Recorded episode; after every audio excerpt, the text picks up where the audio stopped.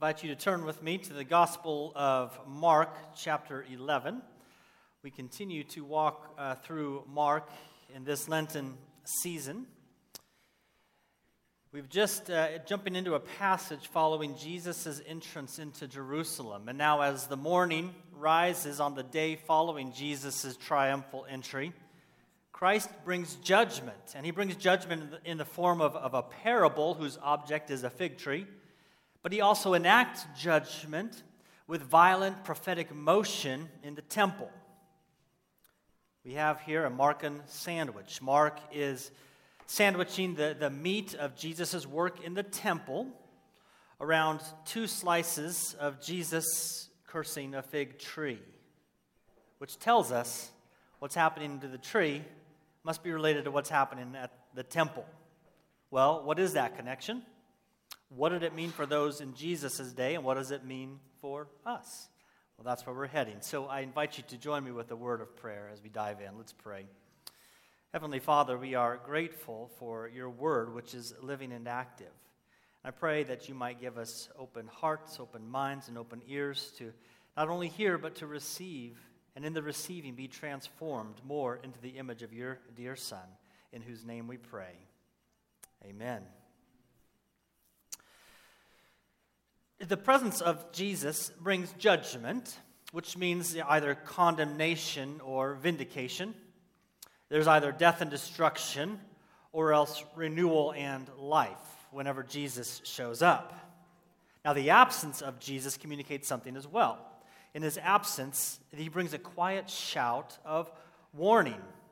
Here, for example, after he enters Jerusalem, he leaves. He departs for about a little two mile jaunt south and east of Jerusalem to Bethany. God's word is exiling himself from his temple and his holy city. There is silence as Jesus departs the place. And the people are to be warned. Now, as we said, the day before our passage, Jesus has just ascended into Jerusalem, and there was great fanfare. He walks upon leaves of palm branches, doesn't he? And now, second day, as he enters Jerusalem once again, he, he encounters more leaves. But these are fig leaves on a fig tree, and he sees no accompanying fruit. And the text tells us he was very angry. On tree and in temple, there is an appearance of life, but there's no fruit. That's what we're to see. On tree and in temple, there's an appearance of life, and yet there's no fruit. That's the subtext for our passage. So let's look at verse 12 of chapter 11 in Mark. On the following day, when they came from Bethany, he was hungry. And seeing in the distance a fig tree and leaf, he went to see if he could find anything on it. When he came to it, he found nothing but leaves, for it was not the season for figs. And he said to it, May no one ever eat fruit from you again. And his disciples heard it. If we would borrow a title from a, a sermon in bygone eras, we could think of fig trees in the hands of an angry God. Throughout the Gospels, we see Jesus eating with sinners and outcasts. But the last mention of him being hungry was when he was in the wilderness, being tested by Satan. And in that wilderness, he was revealed as the true Israelite, as the true Israel. He succeeded. He's faithful where Israel continually failed. He's revealed as the true and faithful Israel. He becomes God's representative, Jesus does, as prophet, priest, and king. And he's come to judge Israel. When Jesus shows up, judgment is rendered. There's a bit of an ominous note here, as, as if God is searching for a faithful Israel. Will he find them? What will he find as he looks at the, the, the tree of his people? Now, why a fig tree? That's interesting, isn't it? Why a fig tree here? Well, fruit, as you look at the fruit trees, that's evidence of, of health or sickness in a tree, right? Uh, throughout the Old Testament scriptures, the prophets especially mention fig trees. When it talks about God blessing the people, there's going to be abundance of fruit on the figs, on the vines, and too. There, it represents peace and prosperity. While if there's a famine of figs prophesied or observed, that is evidence a vision of God's judgment and wrath. Here and throughout the Old Testament, the prophets have been rebuking religious leaders and lethargic laymen because they, they are to be trees that bear fruit among the nations. But they refuse and bear no fruit amongst the nations.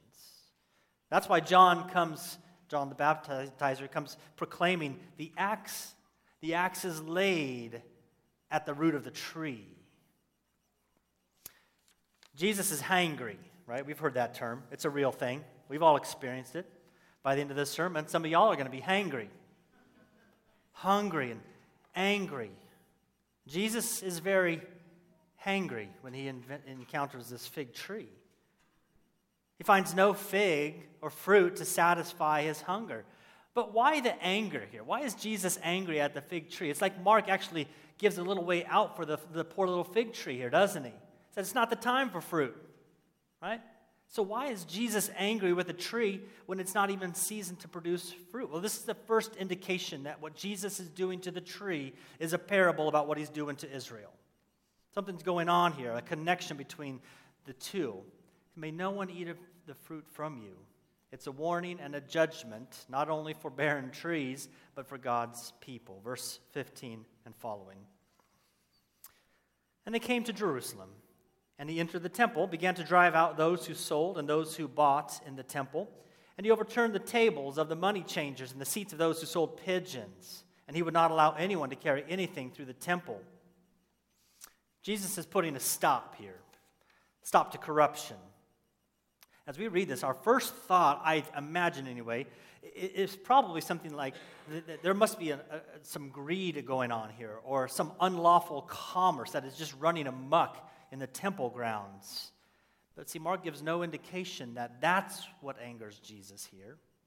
Deuteronomy 14, in fact, outlines the, the process for selling uh, goods for sacrifices in the temple grounds. So, what they're doing there is not against God's law. In fact, most likely, following the birth of Jesus, Mary would have purchased the birds for purification in a setup similar to this here. It doesn't seem that Jesus is overturning tables in order to cleanse or, or purify the temple from, from greed or unlawful commerce.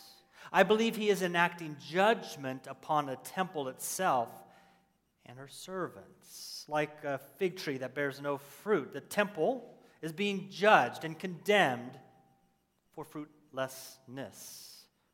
Jesus, in his actions, prophesies the end of this temple. I mean, think about what his actions are doing here, right? He would put a stop, at least for a time, to temple worship, wouldn't he? Pilgrims coming could not purchase any animals or, or, or, or, grains or oils that would be offered to God as God commanded. No sacrifice could be procured. People were not moving freely with items toward the altar. Jesus put a stop to the entire temple system, at least for this moment, for this time. Now, why would he do that? Well, the question could also be asked this way What do you do with a fruitless tree? Verse 17. And he was teaching them and saying to them, Is it not written, My house shall be called a house of prayer for the nations? But you have made it a den of robbers. Jesus quotes Isaiah, and he refers to the den of robbers that Jeremiah talks about as well. There is a fruitless tree other than the fig tree outside of Jerusalem. And now that Jesus has their attention, because when you start turning money tables, or money changers' tables over, you, you get the attention of the people. He's teaching, but he's not teaching anything new. What he's doing, is he's plucking the different chords of, of, a, of a song which has been sung about the temple since Isaiah's day and before. That is, the temple was to be a house of prayer. We understand that. But Isaiah's emphasis there is it's supposed to be a house of prayer for the nations a house of prayer for the nations. That is not only an invitation for God's chosen people to come and gather and worship and commune with the living God, but the temple itself was to be a drawing place for those outside of Israel to come and join in the vibrant uh, worship of the living God. And that worship, that pure and vibrant worship, should begin to bear fruit uh, of keeping justice, of, of loving righteousness, of inviting the nations to share in the blessings of sharing God's name. So, if worship is the leaves of the, tr- of, of the trees of our life, that which receives and gives life, then, then right worship should lead to fruit that delights God. It should lead to fruit that builds up his body. It should lead to fruit which the world can then feed upon. But in Jesus' day, the tree of Israel was not bearing fruit. The temple, rather than a house of prayer to draw the nations in, became a house of division, separating Israelites one from another and separating, separating Israelites from the nations. The fruitlessness that Jesus condemns here in this passage, it seems to me, is twofold that God's house of prayer has become a den of division and a den of rebels. God's house of prayer becomes a den of division. As, as Jesus quotes Isaiah, the emphasis again that it's for the nations, but, but religious leaders are excluding the very people that God desires to come and worship Him. It's become a den of division, not a house of prayer for the nations. It's also become a den of, it says robbers here. We can think of it in terms of a den of rebels also maybe more accurate insurrectionists or rebels, rather than righteousness inhabiting the house of God. What Jesus is doing is calling up imagery that Jeremiah 7 uses. It's become a den of, of robbers, of thieves, of insurrectionists. And he, Jesus, in quoting this or using this image, is condemning the religious leaders. They themselves have become rebels, insurrectionists. In what ways have God's people at the time become rebels? are they fostering insurrection? Well, two, two examples. Do you remember that widow who gave her last penny? Do you remember Jesus' response to that? It's angry, very angry. Why? Because the religious leaders are fat and sleek, while the widows are poor and going hungry. And he says, That's not the fruit of following my way. Likewise, a second example is we talked about it a few weeks back uh, of devoting things, using the, the doctrine of korban, where, where sons or daughters would, would use the property and they would devote it to God while neglecting the use of that property for their parents. All the while, while they are robbing widows, while they are robbing mom and dad, they are putting on an air or a face of devotion unto God. They pray, Thank you, Lord, that we are not sinners such as these. It is rebellion in God's holy house to take his holy name upon themselves, but they take his name in vain. They are fostering insurrection and rebellion against the King of Kings and Lord of Lords. Jesus is hangry, really hangry, and he departs. The temple, which is barren of fruit, God's house of prayer, is now devoid of God's word as Jesus leaves Jerusalem, verse 18 and following. The chief priests and the scribes heard it were seeking a way to destroy him, for they feared him, because all the crowd was astonished at his teaching.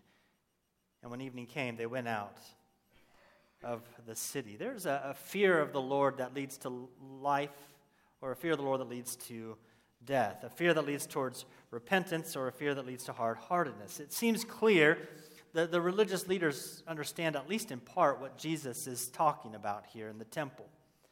He's making plain with his actions. It says they feared Jesus, not only because of his threats that judgment was coming, but because people are listening to him and begin to follow him. They're responding to his teaching. So the religious leaders seek a way to destroy Jesus. A prophet is not welcome in his hometown. Summary what we've talked about so far Jesus, he's enacting something here. He's enacting judgment upon the temple because God's people have abused the poor, the needy. They've neglected the care of the widow, the poor, and the nations.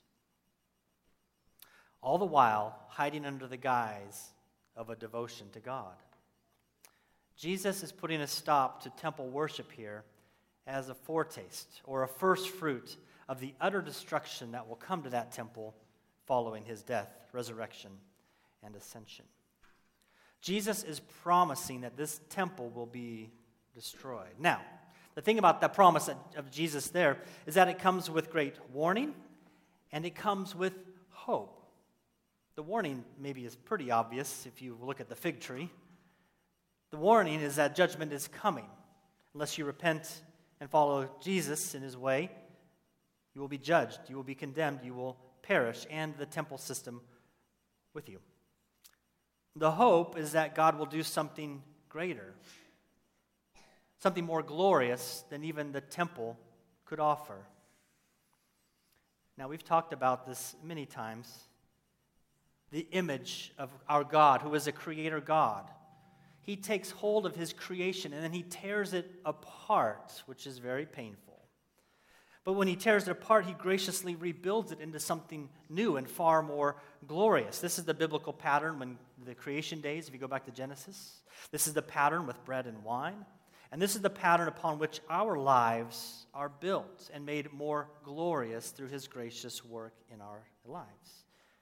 The Bible tells us that this light, momentary affliction of being torn apart is working for us a, greater glory, an eternal weight of glory beyond comparison here. The Bible tells us that He works together all things for the good of those who love Him and are called according to His purposes. The hope here is that after God destroys the current temple, which is what Jesus is enacting here, after that, that He will rebuild something far more glorious, far more accessible, a temple that is living, built upon a living stone with other living stones built upon that chief cornerstone, a house that is built with God's people to be a house for the nations, amongst the nations. God's house first took solid form, if we think back to our Bible, when it, they built the tabernacle as God commanded. Well, God put an end to that because God's people became rebellious. Now, He replaced that tent like tabernacle with a solid, glorious temple in Solomon's day. But again, rebellion incurred. God judged them, demolished that temple, and a new temple was built. Though it looked less impactful in physical form, its influence far outreached that of Solomon's. So Jesus, as he enters the temple, he's taking hold of the temple once again now, and he's shaking it. He begins to tear it apart. And the death of this temple will pave the way for a more glorious temple.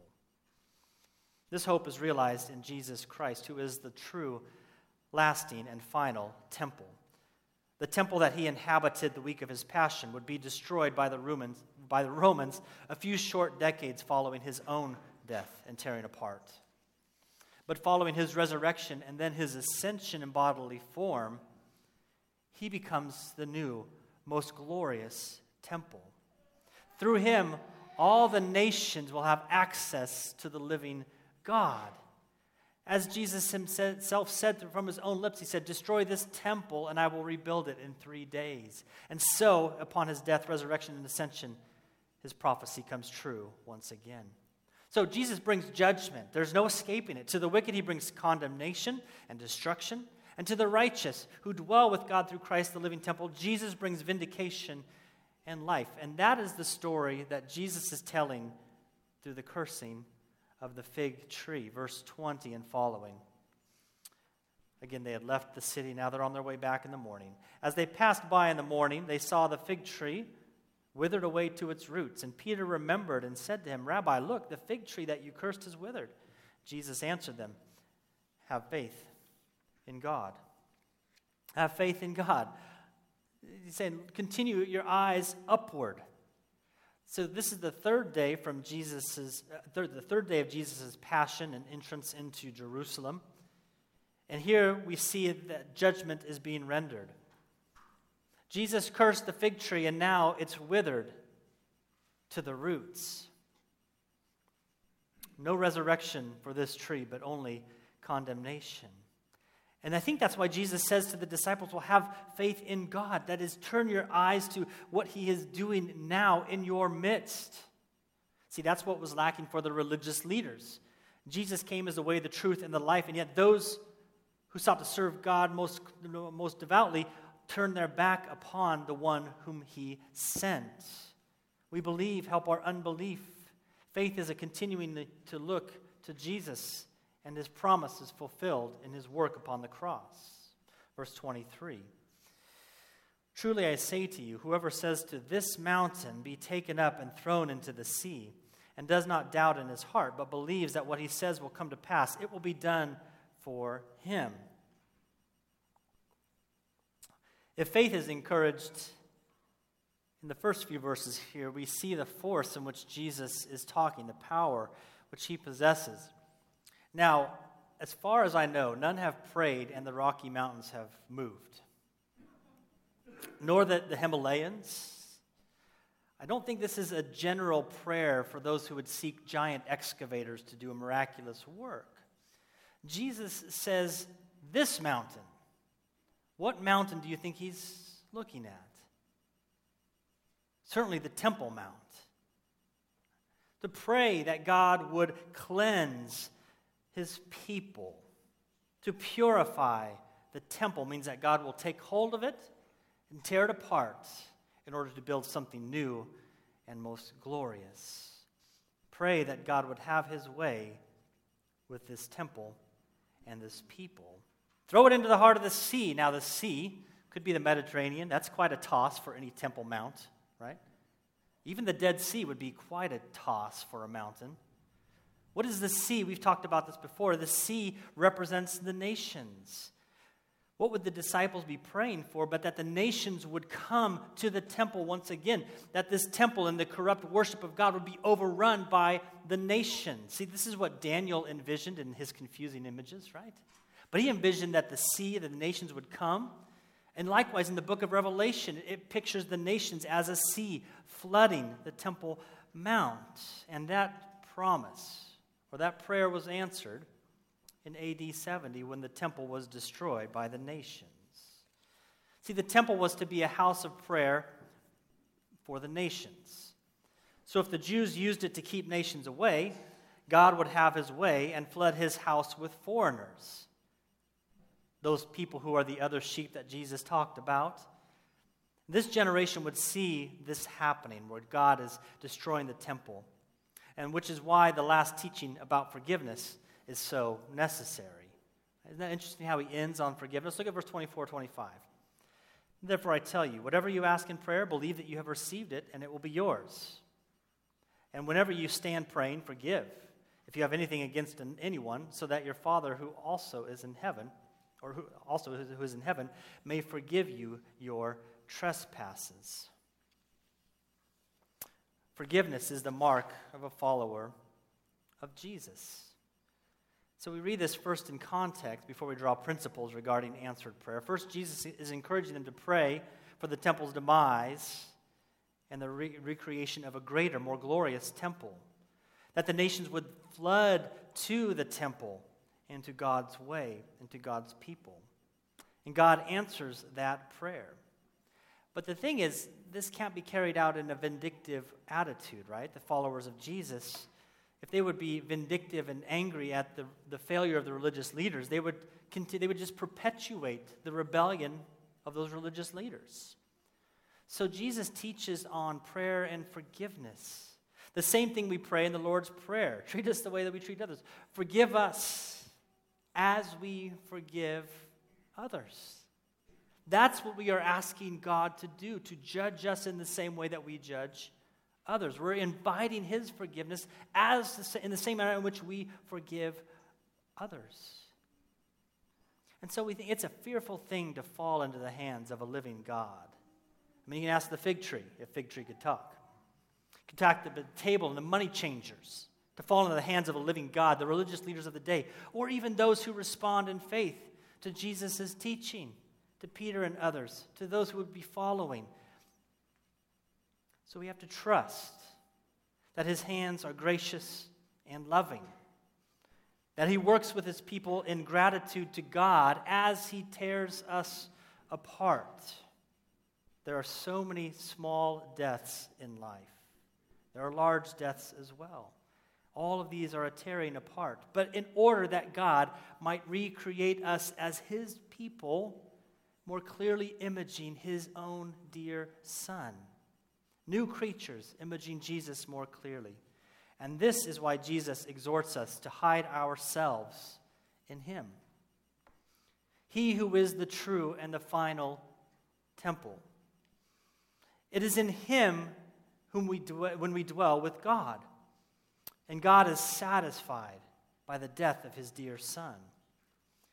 And so we hide ourselves in Christ in His death that we might share also in a life like His. And this temple, this Jesus Christ, He is to be the temple, also a house of prayer for the nations. That means that we are to be a people who invite others in to this living temple. That we are living stones being built upon the chief cornerstone who is risen and alive, ascended to rule over all creation for all time. And as God's people, we are being built upon that chief cornerstone. And our posture is not only upward, but it is outward as well inviting others into this true and beloved and glorious temple who is Jesus Christ, to flee the wrath and destruction that is yet to come, set to fall upon this world as it falls upon a den of robbers. But we invite a watching world come, come to Jesus, come to the new and living temple, and in him you will find life, you will find joy, you will find peace and love in the temple of the living God who is Jesus. Christ. Will you join me with prayer? We do thank you, Heavenly Father, that as you have called us unto yourself and renewed us as your people, that you are making us a more glorious people in your image or the image of your dear Son. Would you help us to endure the pain as you tear us apart and as you give us to the world? But as we are torn apart and as we are given to the world, would you bear fruit in us and through us, that your name might be magnified your body sanctified, and the world fed. We pray all these things in the name of Jesus. Amen.